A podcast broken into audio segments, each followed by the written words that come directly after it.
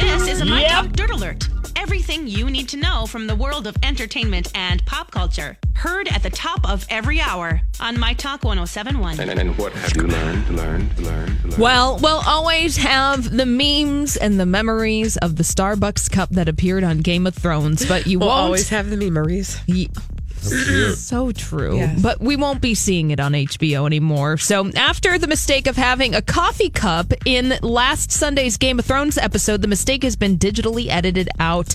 The shot has been removed from HBO Go and HBO Now. And as of. Mm-hmm. Oh, interesting. It's because Starbucks only paid for the one appearance. Yeah. Yeah, Oh, well. We can't possibly. That was an accident. As so of- we have to get rid of it. Ooh, wait. Bloop. Look, we have a perfectly edited version just sitting here waiting. Yeah, well, uh, you can still see the cup ads of today on Hulu and Amazon Prime. And HBO admitted the mistake yesterday after fans from all over the world pointed out the coffee cup. But did they Sunday. explain? And seriously, if I had more time in my life, because I'm such a busy person, He's a guy on the go. I'm a gal on the go. I just need to. Wasn't she in Wonder Woman? I need to know what the story behind that was, like what the actual explanation Mm-hmm. was, like how that got past the 50 different layers All the eyeballs that of were a on that. multi-million Yeah. dollar TV production. I'm with you. Yeah, well, and according to some sources, Starbucks has received more than $11.6 million in free advertising thanks to that coffee cup that made its way onto Game of Thrones. And by the way, it wasn't even a Starbucks cup. It was from Craft Services, so it's just a generic coffee cup. But then it kind of looked like the Starbucks, so I'm going to stop saying that name. I mean, allegedly. I don't know. It Supposedly. doesn't. I- It's just i i details, kids. You're all. You, it's just lies. We are living in that universe uh, that's created by a computer at this point. oh, yeah, that's right. We're in the singularity.